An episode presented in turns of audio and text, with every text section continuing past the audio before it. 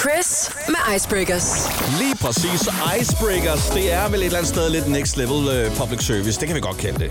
Og det er, ret, det, er, det er sgu meget rart lige at, at blive klædt på, hvis man står i en akavet situation og godt vil videre derfra.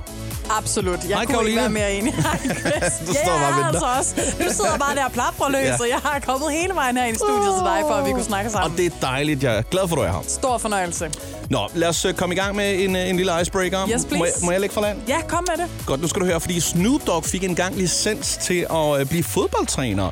Øh, han ville egentlig bare træne sin søns hold, men så endte han faktisk med at drive sådan en helt ungdomsliga øh, for velgørenhed. Og det synes jeg er fedt, det der med folk, der har ressourcer, de faktisk også bruger det til at hjælpe andre og gøre noget godt. Ja, og jeg ved ikke, om jeg ikke havde set den komme fra Snoop Dogg, men jeg troede måske bare, han gik mere op i, op i at ryge joints.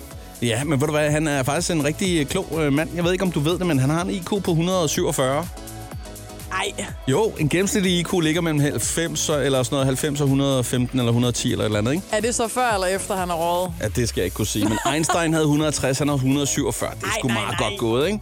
Han De er ser, vild. også, de ser også lige spacey ud på en eller anden måde, ikke? Altså, ja. Han har også lidt en masse børneprogrammer og sådan noget. Nå, Spørgebotterne blandt andet, som man kan se på dansk. Der er Snoop Dogg med, så øh, stiller de spørgsmål om alt muligt, og så er han med til at svare på det. Ja, Nå okay, jamen altså, han kan åbenbart mere, end jeg lige gik og troede. det kan du godt regne med. En anden, der også øh, kan mere, end jeg lige gik og troede, det er Lil Wayne. Ja. Ja. Eller han, han kunne i hvert fald skyde sig selv, da han var 12 år gammel.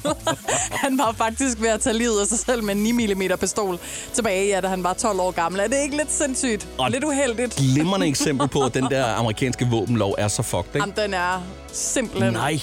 lige til at stikke op, hvor solen ikke skinner. Præcis, jeg hørte et eller andet om, det var hans stefars øh, våben eller sådan noget, og så stod han og rode med det og legede med det. Men han, han, havde, han har en, haft en vild opvækst, Lil Wayne. Ja, det, det fornemmer jeg, at nogle af de der rappere fra USA har haft. Og også nogle af dem fra Danmark, for den sags skyld. Må jeg, komme med, må jeg lige øh, toppe med en lille øh, pro tip, eller Endelig. en lille, en lille icebreaker fact oveni? Endelig. Ved du, hvad hans første øh, rap-navn var? Altså Lil Wayne? Ja, Nej. Shrimp Daddy. Shrimp Daddy. Og så skal du så lige lægge til, at han var 11 år, da han lavede sit første øh, album. Altså rejefar. Jeg er rejfar. og den gik han heldigvis ikke med, og det er vi alle sammen glade for. Ej, det synes jeg er ærgerligt. Jeg synes, det er super fedt. Rej, far. 11-årig Shrimp Daddy. og så Shrimp Daddy. Bare sådan, Nej. ej. Han er øh, vild. Jeg, jeg vidste heller ikke, at han øh, fik sit første barn som 16-årig med en 14-årig pige. Ej, vi Der kan ved du snakke åbenbart de unge alt for mødre. lidt om Lil Wayne. Ja. Nå, men sindssygt. Ja. Lyt til Icebreakers podcast på Radio Play.